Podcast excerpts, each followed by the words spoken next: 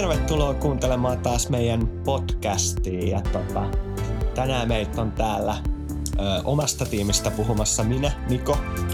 Ja minä Sebastian Murma taas.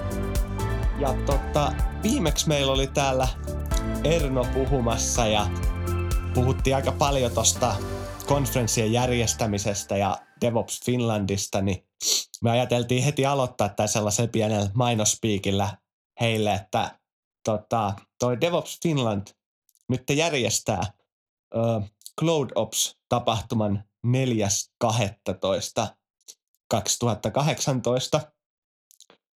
Ja siitä tapahtumasta löytyy lisää infoa ainakin mm. tuolta meetup.comista. Ö, mä oon itse ainakin ilmoittautunut sinne ja aion mennä tsiikailemaan, että mistä siellä puhutaan. Mitäs tota Sebastian? Mm, joo, on ilmoittautunut ja mm, siitähän nyt ei ollut hirveästi infoa, että paikka oli varattu ja se oli tossa kenes tiloissa. Onko se Wunderdogin vai Polar Squadin tiloissa? Vai onko se sama tila? Siitä nyt en ole ihan varma. Kaisaniemen katu tässä, ykkönen on kuitenkin joo, osoite. tässä meidän lähellä. Meidän lähellä niin ei ollut kaukana. Joo, itse on menossa sinne ja ei tässä ole itsekään tullut, ei tullut vähän aikaa käyty missään meetupeissa, niin tämä tulee nyt ole pitkästä aikaa taas ensimmäinen, mihin mä oon nyt dedikoitunut. Katsottiin, että 95 sinne oli jo ilmoittautunut, että ja siellä on varmaan paikkoja auki, jos haluaa Niin, ja aukeaa, aukeaa sitten kanssa aina vikana päivänä, että kansi sitä kärkkyä, jos sinne haluat olla paikalla. Esiintymis, esitysaiheet ei ollut vielä valmiina, mutta ne varmaan tässä selviää pikkuhiljaa. Tota, mutta tällä kertaa meillä on taas vieras, koska todettiin, että itse asiassa näitä vieraita on paljon mukavampi kuunnella kuin meitä tää rupattelemassa keskenään, niin tota, meillä on täällä Antti. Haluaisit sä esitellä itsesi? Terve, terve. Tota, Antti Karjalainen Siililtä ja tällä hetkellä liiketoimintajohtajana semmoisessa alueessa kuin Intelligent Automation. Yes, kuulostaa tota, mielenkiintoiselta pestiltä ja tota, kuulostaa sellaiset pestiltä, että se ehkä vähän suunnitellustikin niin liittyy tähän meidän tämän päivän valittuun aiheeseen, eli äh, RPAhan. Koska sä oot meidän asiantuntija tässä, niin sä varmaan voisit meille kertoa, että mitä RPA on. Joo, eli tosiaan toi Intelligent Automation pitää sisällään siis RPA-tekemisen meille. Ja, ja tota, RPA on, on kohtuu kuuma topikki täällä, tällä hetkellä, mutta, mutta tota, testiautomaatiopiireissä ei ehkä välttämättä niinkään tuttu. Ja kohta kerron siitä, minkä takia sen pitäisi olla testiautomaatiopiireissä ehkä enemmän tuttu. Mutta tosiaan RPA on Robotic Process Automation, että tarkoittaa liiketoimintaprosessia automatisointia. Ja, ja, ja tota, se, se ei ole siis kovin, kovin paljon kummasempaa kuin testiautomaatio ainoastaan tuotannossa, mutta, mutta on siinä sitten myös paljon eroja siitä, mitä, mitä sitä tehdään ja kenelle sitä tehdään. Mutta, mutta tota, jos mä vaikka kerron, kerron sen, sen tässä, että miten, miten mä oon itse sattunut törmäämään RPAhan, niin se tapahtui pari vuotta sitten. Mä olin Aalto-yliopistolla jossain alumniseminaarissa mm. ja siellä oli, siellä oli yksi kaveri puhumassa ohjelmistorobotiikasta ja tietämättä aiheesta mitään menin kuuntelemaan sitä ja kuulin, näin sen, että mitä, mitä siinä tehtiin ja, ja minkälaisia ongelmia siinä ratkaistiin, niin mä ajattelin ensimmäisenä, että onpa, onpa hemmetin tyhmä juttu, että miksi tämmöistä pitää tehdä. Eli käytännössä automatisoidaan jotain legacy-sovelluksia käyttöliittymien kautta ja sen sijaan, että korjataan niitä applikaatioita niin ihan oikeasti ja hyvä, hyvä esimerkki keissi RPA, niin kuin miten RPA voi tuntua devaajasta väärältä, oli kun, kun oli jossain nimeltä mainittamattomassa paikassa oli tota sovellus, joka crashasi, jos sen logiin tuli liikaa viestejä, jonnekin konsolilogiin tai jotain. Niin sen sijaan, että sitä korjattiin sitä konsolilogin crashaamista, niin sinne tehtiin ohjelmistorobotti, joka kävi sen tyhjentää sen login aina, aina kerran vuorokaudessa.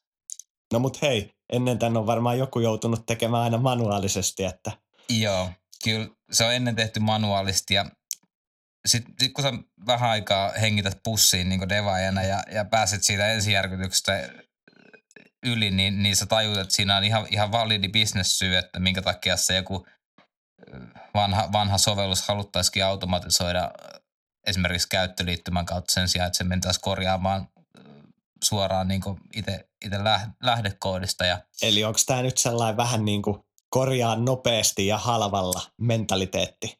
No se oli mun eka fiilis siitä, mutta mitä mä oon tässä nyt alaa pyöritellyt enemmän, niin, niin on siellä ihan, ihan semmoisia muitakin keissejä. Eli voi olla, että meillä on, meillä on vaikka tieto, joka on hajallaan eri järjestelmissä. Kuvitellaan tämmöinen GDPR-keissi vaikka. Saat joku teleoperaattori ja sulle tulee pyyntö, että annas kaikki tiedot, mitä musta must on teidän järjestelmissä. Ja sit sun järjestelmät koostuu 30 eri lähdejärjestelmästä, niin sun pitää, jonkun pitää mennä käsin haaliin ne kaikki kasaan sieltä. Sulla ei mitään master data-systeemiä. Sä voisit rakentaa jonkun master data-hallinta ratkaisu sinne taustalle. Kestäisi ehkä, ehkä tota, aika paljon, maksaisi ehkä jotain, mutta sitten sä voit tehdä tämmöisen ohjelmistorobotin, joka erilaista apeista ja, ja, ja tietokannoista ja, ja joskus jopa käyttöliittymistä käy haaliin sen tiedon sen sijaan. Joo. Toteutuskustannus on, on tota, paljon matalempi, saa paljon nopeammin toimivan systeemin pystyyn. Joo, ja sitten kuulostaa siltä, että no, jos tämän tekisi joku ihminen, varsinkin kun on tällaisesta asiasta kuin GDPR kyse, niin ihmiset tekee varmaan huomattavasti enemmän virheitä loppujen lopuksi. Säästetään virheiden aiheuttamista kustannuksista. Joo, tota, virheitä on, on ja sitten on myös compliance-juttu, eli, eli ei välttämättä haluta avaa sitä dataa kovin monelle asiakaspalvelijalle tai, tai mitä, mitä ikinä virheet ja myös, myös se työn mielekkyys. Ei sitä kenenkään duunina kovin kiva istua ja odotella GDPR-pyyntöjä. Tota, sellainen, että niin kuin itselle kuulostaa, että onhan tällaista niin kuin kuin kautta tapahtunutta automatisaatio ollut vaikka kuinka kauan. Ja jopa niin, että me niin kuin skreipataan ne käyttäjän eleet, mitä käyttäjä tekee ja replikoidaan ne. Minusta sitäkin on ollut jo jonkin aikaa. Mutta mun mielestä tämä RPA itsessään, niin nyt on tullut tosi kova puumi ihan viime, olisiko pari vuotta, vuosi. Että osaatko mistä tämä johtuu? Joo, no se on totta, ihan totta, että se ei nyt mitään uutta olla siinä mielessä tekemässä. Että et tämmöistä on, on tehty aikaisemmin ja, ja näin, mutta nyt siinä on se ero, että täällä on keksitty tämä RPA-termi. Ja missä tulee on se, että tämä on tullut markkinoille viimeisen viiden vuoden aikana noin suurin piirtein niin, niin kaupallisia toimijoita, jotka on tehnyt sitten lisenssipohjaisia työkaluja perustuen erilaisiin esimerkiksi Windows Workflow Foundation ja vastaaviin te- tekkeihin, niin, niin tota, tämmöisiä työkaluja, joita, joita ne on alkanut markkinoimaan tämmöisellä ohjelmistorobotiikka-termillä ja, ja se on sitten lyönyt, lyönyt itsensä läpi ja niin pitkälle, että, että liiketoiminta-ihmiset tietää siitä. Niin tämä on tavallaan breikannut sitten business liiketoimintapuolella. Et, et tekkipuolihan on, on tiennyt, että tämä on mahdollista, mutta, mutta sitä ei ehkä osattu markkinoida tai pukea sanoiksi niinkään, että, että sitä, sitä olisi alettu haluamaan. Niin tässä on, tässä on se, se nyt uutta, että tätä, tätä nyt halutaan. Niin, että johto ei tiedä, mitä ne haluaa, kun ei ne voisi tiennyt edes haluavansa sitä. Niin, tai niillä ei ollut semmoista niin kuin, käsitystä, että mikä on mahdollista ja, ja mitä se maksaa ja niin edespäin. Että nämä RPA, lisenssipohjaiset RPA-työkalut on, on breikannut sen. Ja, ja tota oikeastaan, oikeastaan sitten kun mä katoin, katoin tota alaa, me oltiin silloin tota, meillä oli oma firma, jossa me tehtiin testiautomaation kanssa pari, paljon hommia ja tehtiin Robot Frameworkille juttuja, niin mä aloin katsoa, että no, miksi me ei voitaisiin Robot Frameworkilla tehdä sama asiaa ja kävin juttelemaan parin alan toimijan kanssa ja ymmärsin, että, että tota, kyllähän me voidaan tehdä se, mutta mut se meidän asiakas on ihan eri asiakas kuin se, kenen kanssa me puhutaan mm, testiautomaatiossa. Et se, se, että mä en mene projektipäällikölle puhumaan, vaan mä menen CFOlle puhumaan, niin siinä on se aika lailla avainero RPS ja testiautomaatiossa kuitenkin. Ja sä itse asiassa loit meille aika niinku ideaalisen aasin sillan, että sä oot työskennellyt tämän Robot Frameworkin ö, RPA-implementaation parissa, niin haluaisit sä avata, mikä on sun rooli tässä Robot Frameworkin RPAssa? No joo. No silloin kun mä ekan kerran tutustuin RPAhan pari vuotta sitten, niin mä tosiaan selvitin, että voitaisiinko me lähteä tekemään testiautomaatioporukalla RPAta, mutta todettiin aika nopsaa, että, että ei, me, ei me osata, osata puhua sitä kieltä, alan kieltä, ei, ei osata vakuuttaa niitä asiakkaita, että tehdään sitä testiautomaatiotyökalulla.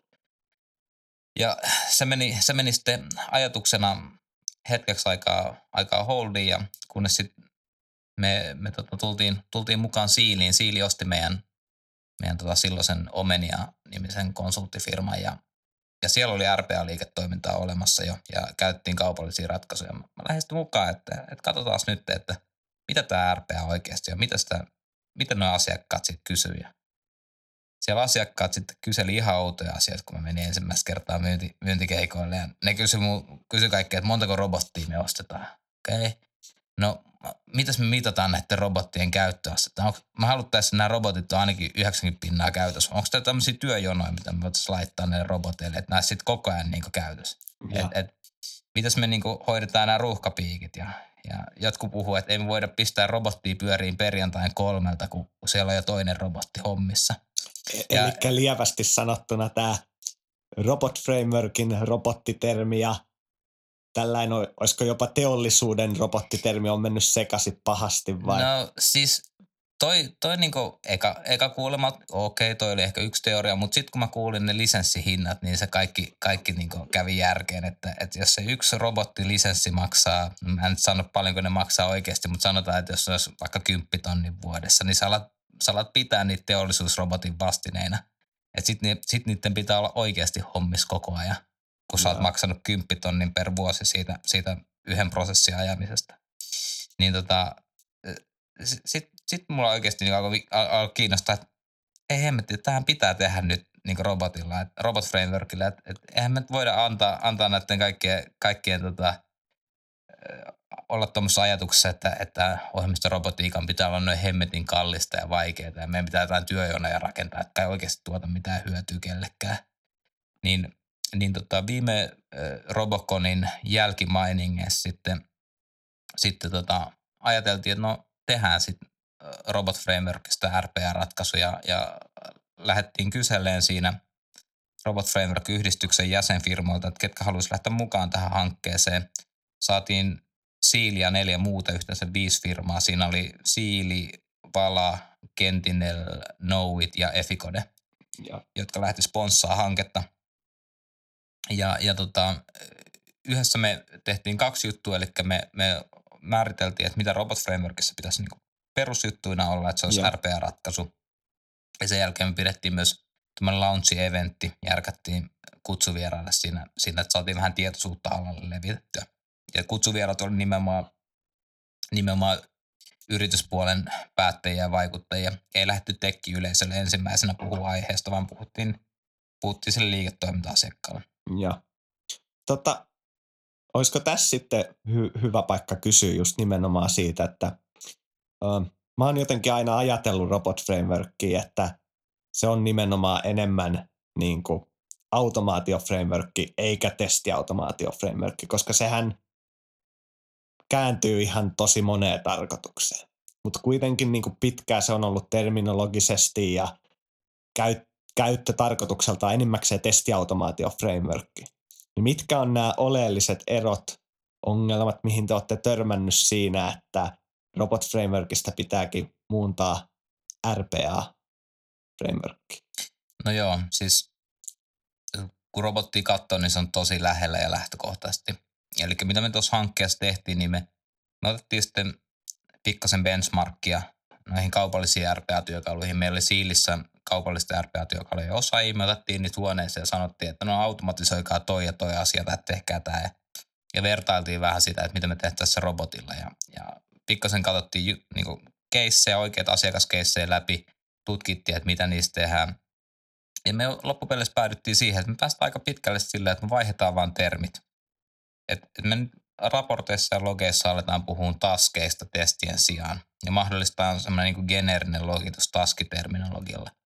Ja, ja koitettiin keksiä kaikenlaisia kirjastoja ja muita, mitä voitaisiin kehittää, että et olisiko SAP-kirjasto, olisiko tämä Windows GUI-kirjasto, mitä, mitä voitaisiin kehittää, mutta, mutta, mutta ilman, ilman konkreettista use casea, niin meillä ei oikein niin kuin, ei, ei päätti, että ei ryhdytä siihen. Ja ihan hyvä, hyvä ettei ryhdyttykään, kun esimerkiksi Sappiin tuli nyt just hollantilainen kaveri oli julkaissut uuden, uuden tota Sappikäyttöliittymäkirjasto, että se oli, se oli tehnyt ilmeisesti viisi vuotta sillä, sillä tota, sappiautomaatio Robot Frameworkilla pääsi, päätti just julkaista ne hommansa, että Mikä on niin kuin, päästää siihen, että mikä on yksi niin kuin Robot Frameworkin vahvuuksista verrattuna tähän lisensoituun. Joo, ehdottomasti, että open source-ekosysteemi on osoittautunut useissakin asiakaskeisseissä, mitä me ollaan nyt RPAn parissa tehty, niin se on osoittautunut tosi hyväksi assetiksi. Sieltä tulee paljon juttuja, paljon on valmiina saatavilla ja jos, jos joku, joku on lähellä, mutta puuttuu, niin kehittäjältä kysä, kysäsemällä yleensä tapahtuu.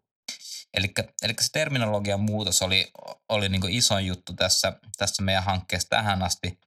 Ja eihän me siihen koko meidän budjettiin saatu millään menee. Et se saatiin eventti kasaan, saatiin julkaistu, saatiin terminologia muutettu ja nyt, nyt me sitten lähdettiin miettimään, että mitä, mitä sitten tehdään. Ja, ja tota, ajateltiin, että, että seuraava iso juttu oikeastaan, mitä toi tarvii, niin, niin on, on paremmat ehtorakenteet itse robotin testidatassa. Et ne, ne puuttuu toiseksi. Se on semmoinen niin isoin, iso juttu, joka, joka puuttuu mun mielestä robotista vielä, että, että se olisi niin tosi hyvä. Se, se voi, sillä voi tehdä kaikki, kaiken, tota, mitä sillä haluaa tehdä tälläkin hetkellä, mutta, mutta ehkä se konditionaalisyntaksi ja jonkinlaiset toistorakenteet, muut vähän paremmat, niin, niin tuosta vielä vähän helpommaksi. Mikäs tota, uh, mikä on näiden niin kuin, uh, sanotaan perinteisen Robot Framework-testiautomaation ja tämän RPA-implementaation synergia, että kuinka paljon teidän kehitys tulee vaikuttamaan tavallaan siihen perinteiseen automaatiopuoleen, koska myös sitä kautta mä oon kuullut juttuja nimenomaan tästä konditionaaliehtojen parantamisesta Robot mm. Frameworkin puolella. Joo, siis tota, testaamisessa on if else oikein sijaa. Et, et if joku on broken, niin se on broken. Että nimenomaan, sitä ei kande niin koittaa toista kautta. Nimenomaan tai sen toi... takia lähdin kysymään tätä kysymystä, koska osittain olen huolissani siitä, että jos sitä logiikkaa lähtee tuomaan liikaa robotin puolelle testauksessa, niin se saattaa aiheuttaa aikamoisen sekamelskan siellä testiautomaation kannalta. Joo, totta kai sun pitää tietää, mitä sä teet testiautomaatiossa. Se on niin hyvä lähtökohta sen toteutukseen ylipäätään. Et, et, tota, mä näen, että RPA on, on tavallaan niin kuin, hyvä lisä tähän, tähän tota, ekosysteemiin. Se ei ota pois testiautomaatiota mitään se ehkä, ehkä tuo uusia käyttäjiä, uusia käyttökohteita Robot Frameworkille ja se tekee sen, että nämä nyt tällä hetkellä kohtuu kovassa kysynnässä olevat Robot Framework-osaajat on pian vaan vielä kovemmassa kysynnässä. Ei, Et. ei häiritse meitä varmaan Sebastianin kanssa. No ei tietenkään. Just päässyt kans itsekin robottikeikalle, niin pääsee taas verestämään näitä vanhoja hienoja muistoja, että miten niitä testiä, tai testiautomaatioita tehdään ja katsotaan, että lähdenkö tekemään ihan myös automaatiotakin, kun siitäkin on ollut jonkin verran puhetta. Öö, mä kans mietin tota, öö, mitäs mä nyt mietin, mulla oli paljon tässä kysymyksiä, mutta kaikkiin sä vastasit niin kuin ihan omasta tahdosta, niin tuossa oli Öö, no mä voisin muutaman sanan kertoa siitä oikeastaan, millä tavalla Robot Framework on kuitenkin erilainen kuin nämä kaupalliset niin, RPA-työkalut. Musta tuntuu, että se on ehkä relevantti ymmärtää ennen kuin, ennen kuin sinne, sinne kentälle lähtee paukuttaa henkseleitä ja sanoa, että me tehdään, tehdään open sourcina, open sourcina kaikki tämä RPA, mitä, mitä jotkut, jotkut tarjoaa nyt niitä kymppitonnin lisensseillä, niin, niin tota, pääsääntöisesti RPA-työkalut on perustunut tämmöiseen tämmöiseen visuaaliseen ohjelmointiin. Eli sä oot vetänyt laatikoita ja, ja viivoja niiden välillä ja sitten kliksutellut niitä laatikoita auki ja kirjoittanut vähän Visual Basicia sinne laatikon sisälle. Ja... Eli kuvan tunnistukseen vaan? No ei, vaan siis ihan tämmöisen niin kuin, ikään kuin UML-kaavioihin, mutta Aa. vähän köpösempiin. Okay. Joo. Eli tietenkin nyt joku RPA konsultti jossain tota, alkaa vahtoa suusta, mutta, mutta, mutta tota, siis niin kuin, omasta näkövinkkelistä. Et, et silloin kun me alettiin kysellä RPA-kehittäjältä, että et, mitäs me voitaisiin tuoda Robot Frameworkiin, että se olisi RPA-ratkaisu, niin ensimmäisenä tuli, joo, kuule visuaalinen editointi, visuaalinen editointi, pakko olla visuaalinen editointi, että se voi näitä komplekseja bisnesprosesseja ymmärtää ilman, että siinä on visuaalista editointia. Niin No me ei nyt ei ihan heti, heti niin hypätty siihen uskottu sitä, hommaa. Kyllä tässä niinku kuitenkin itsekin devaaja taustasena, niin rupeaa vähän itseltä tulee sit vaahtoa suusta, että kyllä mä haluan niinku koodi jossain määrin. Joo, ja, ja kun me miettii ihan niin versiohallintaa ja kaikkea tämmöistä niin uudelleen käyttäyttä muuta, niin, niin ei se tekstiformaatti ole niin huono. Et, et jos, jos visuaalinen ohjelmointi olisi täysin ylivoimasta, niin kyllä se tehtäisiin muuallakin. Et, mut RPA-työkaluissa oikeastaan se iso, iso tota, markkinointikulma on ollut se, että et ne on niin helppoa käyttää, että et, et, tota, kuka tahansa kadunmies osaa automatisoida juttuja sillä. Ja ne on sillä sitä myynyt aika paljon, mutta, mutta totuus on, että meillä on RPA-konsultteja, jotka tekee sitä työkseen. Eli onhan ne varmaan niin helppoja omaksua, mutta ylläpidettävän ratkaisun rakentaminen tuotantoon asti vaatii, vaatii tota, jonkun verran vaatii jonkun verran niin kokemustyöllä ja, ja ei sitä haittaa, jos olisi vaikka vähän devaustaustaakin ihan, ihan oikeasti. Eli paljon, paljon on markkinointihaippia siinä, että tämä on niin helppoa ja tämä visuaalinen ohjelmointi on se, se ainoa tapa tehdä. Ja, ja, ja me, me ei lähetty siihen, siihen tota haippiin mukaan, vaan me ollaan ihan rohkeasti erilaisia Robot Frameworkin kanssa. Ja pelataan, pelataan tavallaan se meidän eduksi siinä. Jes, kuulostaa ihan mahtavalta jutulta, mutta ö, mun olisi, minusta olisi ainakin tosi mielenkiintoista kuulla, että mitä sun mielestä on esimerkiksi tällä hetkellä niin tämän Robot Framework RPAn heikkoudet ja mitä siitä vielä niin puuttuu? No siitä puuttuu ehkä jonkun verran ekosysteemiä vielä ympäriltä. Et, et kun mennään tonne ja tehdään, tehdään joku ratkaisu, joka on vaikka toimii ajastetusta tai triggaa etänä, etänä jotain, niin, niin se yleensä sitten vaatii jonkun CI-systeemi sinne pyörittääkseen tai jotain. Laitetaan Jenkins ja ajaa sitä robottia tai muuta. Eli meillä on vielä ne loppuun asti viedyt enterprise-ratkaisut vaatii kuitenkin pikkasen sitä räätälöintiä, että meillä ei tule out of the box mitään Windows-installeria, millä me asennetaan joku palvelin asureen ja, ja se hoitelee homma, homman ihan, ihan vimpan päälle. Et, et, et siinä, siinä tavallaan palaset on olemassa, mutta, mutta niiden, niiden löytäminen tällä hetkellä niin, niin tota vaatii, vaatii jonkun verran tietämystä. Kyllä me, meidän Suomessa sitä löytyy ihan hyvin meidän, meidän konsulttifirmoilta, ja, ja tota, mutta mut mennään raja yli, niin, niin siellä voi tulla, tulla sitten, että ei ole robotti ole niin tuttu välttämättä ja ei, ei, ei ehkä osata vetää niin asioita lankoon yhteen. Niin eli siis just tarvii niinku useita erilaisia komponentteja, eli just vaikka Jenkinsi toimisi meidän CI-työkaluna ja tai tässä automatisoimme, joka hoitaa sen trick robot. Joo, niin kuin, puhutaan robotin. orkestraattorista. Niin, mm. joo hoitaa sen robotin trikkaamiseen ja sun muuta. Okay. Näet sä, että näitä olisi lähitulevaisuudessa tai kaukaisessa tulevaisuudessa mahdollisesti? Kyllä mä näen, että tässä tulee, tulee tapahtuun nytten kehittymistä seuraavan vuoden aikana todennäköisesti ihan huimastikin. Et, et, mitä mä oon itse kokenut tästä alasta, niin, niin, niin tämä on ollut älyttömän kysyttyä, mitä me ollaan siilissä tehty. Ja, ja tota, kun me ollaan tultu sanomaan asiakkaille, että hei, että me otetaan otetaan RPAsta lisenssit pois. Se tarkoittaa sen, että ei keskitytä tämmöisiin asioihin, jotka ei tuota mitään liiketoiminta-arvoa, niin kuin työjonot ja, ja, ja käyttöasteiden mittaamista ja muut. Ja, niin, niin kyllä se on vaan niin resonoinut hyvin. Et ja, tulee sydämen tykytyksiä. Joo, kyllä. Et, et, et, nyt tehdään sitä pioneerityötä tässä ja, ja kyllä tästä niin on, olisi nähtävissä, että tulee seuraava iso juttu robotille. Disrup, disruptoiko tämä nyt sitten samalla lailla RPAta kuin robotti on disrupt, disruptoinut tuota maksullisia testi frameworkia? Niin, kyllähän mulle joku sanoi, että, että oot sä hullu, että siellä on niin RPA-firmoilla on kahden ja kolmen miljardin valuaatiot tällä hetkellä, niin voisi alkaa shorttaamaan tällä hetkellä siitä. Pari niistä on pörssissä, että itse asiassa voisi vois alkaa shorttaamaan, mutta mut tota, mut joo, kyllähän, kyllähän se tavallaan niin vie, vie pohjaa siltä liiketoimintamallilta, mikä perustuu puhtaaseen lisenssikauppaan. Ja sama kävi tuossa testityökalupuolella, eli siellä oli kaikenlaista HPn toimittamaa työkalua muuta ja HP on aika iso firma, mutta mut on se ilmasta vastaan vaikea kilpailla siinä mielessä. Itse asiassa tuossa nyt kun tuli mieleen, että mikä puuttuu, niin, niin tällä hetkellä puuttuu aika ilmeinen yksi asia. Se ei orkestraattori tai muu. Saanko mä sanoa? Sano. Se on se dokumentaatio. Joo, kyllä. Eli tosiaan, niin kuin sanottiin, niin, niin tämä hanke lähti ajatuksena maaliskuussa, taisi olla viime maaliskuussa liikkeelle.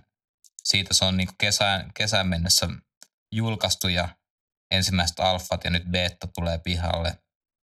Ja nyt syksyn myötä sitä on, sitä on päästy ihan ponnistamaan tuolla asiakkailla useissa paikoissa, niin, niin dokumentaatio on ihan selkeästi laahannut perässä, että ei ole keritty perusinsinöörimeininki, että no, ensin tehdään ja sitten dokumentoidaan, jos on ihan pakko. No tämä on ollut perusmyyntimeininki, että eka on myyty, sitten on tehty, sitten dokumentoitu, että tota, mutta mut ollaan tavallaan oltu siinä niinku asiakkaassa kiinni ja koettu ymmärtää asiakkaan tarpeet enemmän.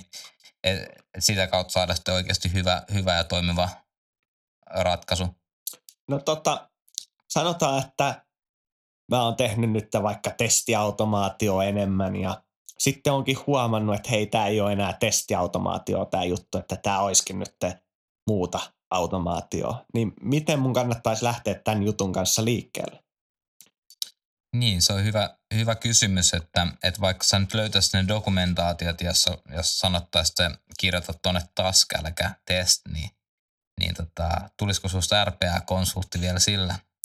Et, tota, me... Ehkä tämä kysymys sanotaan menee enemmän sille, että tarviiko mun ladata jotain lisää juttuja tai mitä, mi, mitä mun tarvii tehdä, että mä siirryn tähän RPA-tekemiseen, no, jos ei mennä tähän mun osaamiseen vielä. No tota, toi on, jos, jos lataat Robot Framework 3.1 beta, niin siinä on, siinä on kaikki tämä terminologia olemassa nyt. Et se on hyvä, hyvä paikka tietenkin aloittaa jos sä osaat Robot Frameworkia, niin kyllä sä osaat RPA toteutuspuolella tehdä. Ja sitten, sitten me oikeastaan tullaan enemmän siihen RPAn toimintakulttuuriin ja, ja sen, sen oppimiseen ja siihen perehtymiseen. Ja siitä on, mulla oli itse asiassa ajatuksena kertoa tuossa ensi tammikuun Robokonissa, jos saan puheenvuoron niin sinne läpi, niin, niin kerran siitä toimintakulttuurista ja mitä, mitä RPAn toteuttaminen tarkoittaa kehittäjille. Pistetään korvan taakse tuleva puheenvuoro ja Robocon myös pieni Ihan. puffi tässä näin. Josta tota, toivottavasti tämäkin on taas ihan hyvä aasinsilta, että me oltiin vähän suunniteltu, että mahdollisesti ensi kerralla me pyydettäisiin vieraaksi sitten Pekka Klärkki. Saattaa olla, että tässä tulee välissä vielä jotain jaksoja, mutta jossain vaiheessa olisi tarkoitus saada Pekka puhumaan tänne Roboconista.